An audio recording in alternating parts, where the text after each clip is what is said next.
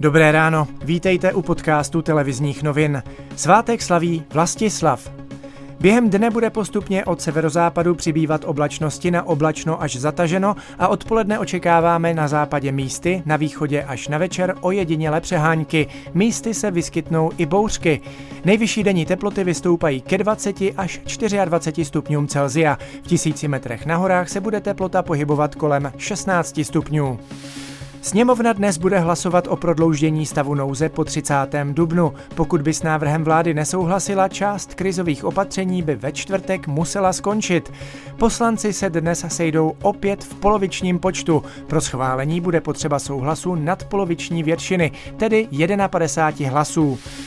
Prodloužení stavu nouze si přeje hnutí ANO a také sociální demokracie. V součtu jim však chybí pět hlasů. Záleží tedy především na komunistech nebo lidovcích. Pokud se situace výrazně nezlepší, restaurace dříve neotevřou. Téma na pondělním jednání vlády otevřel minister zemědělství Miroslav Toman. Rychlejší rozvolňování by podle něj pomohlo farmářům a chovatelům. Důvody zamítnutí vysvětluje minister zdravotnictví Adam Vojtěch. Nechceme dělat zbrklé kroky a rozvolňovat ze dne na den všechny rizikové provozy a chceme počkat právě o ne 14 dní, což je inkubační doba onemocnění, jak všichni dobře víme, jak se projeví vlastně, nebo jestli se vůbec projeví eh, toto rozvolňování a poté vlastně vyhodnotit další kroky. Diskuzi o případném urychlení rozvolňování povedou ministři z epidemiology závěrem příštího týdne.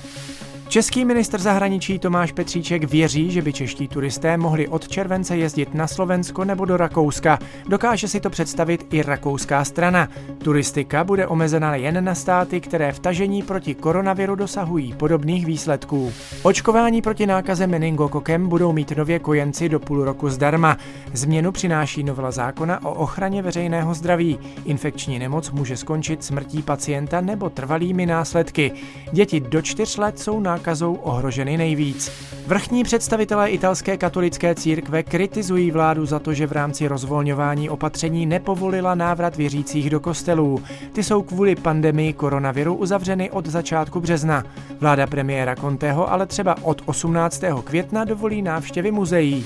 Desítky lidí v kanadském Vancouveru se zúčastnili protestu proti pokračování povinné karantény. Protest navázal na podobné demonstrace, které proběhly ve Spojených státech. V Kanadě je aktuálně okolo 50 tisíc nakažených. A teď jedna povzbudivá zpráva pro fotbalové fanoušky. Výbor Ligové fotbalové asociace na svém zasedání totiž schválil dohrání Fortuna ligy. Ta by měla být znovu zahájena 25. května.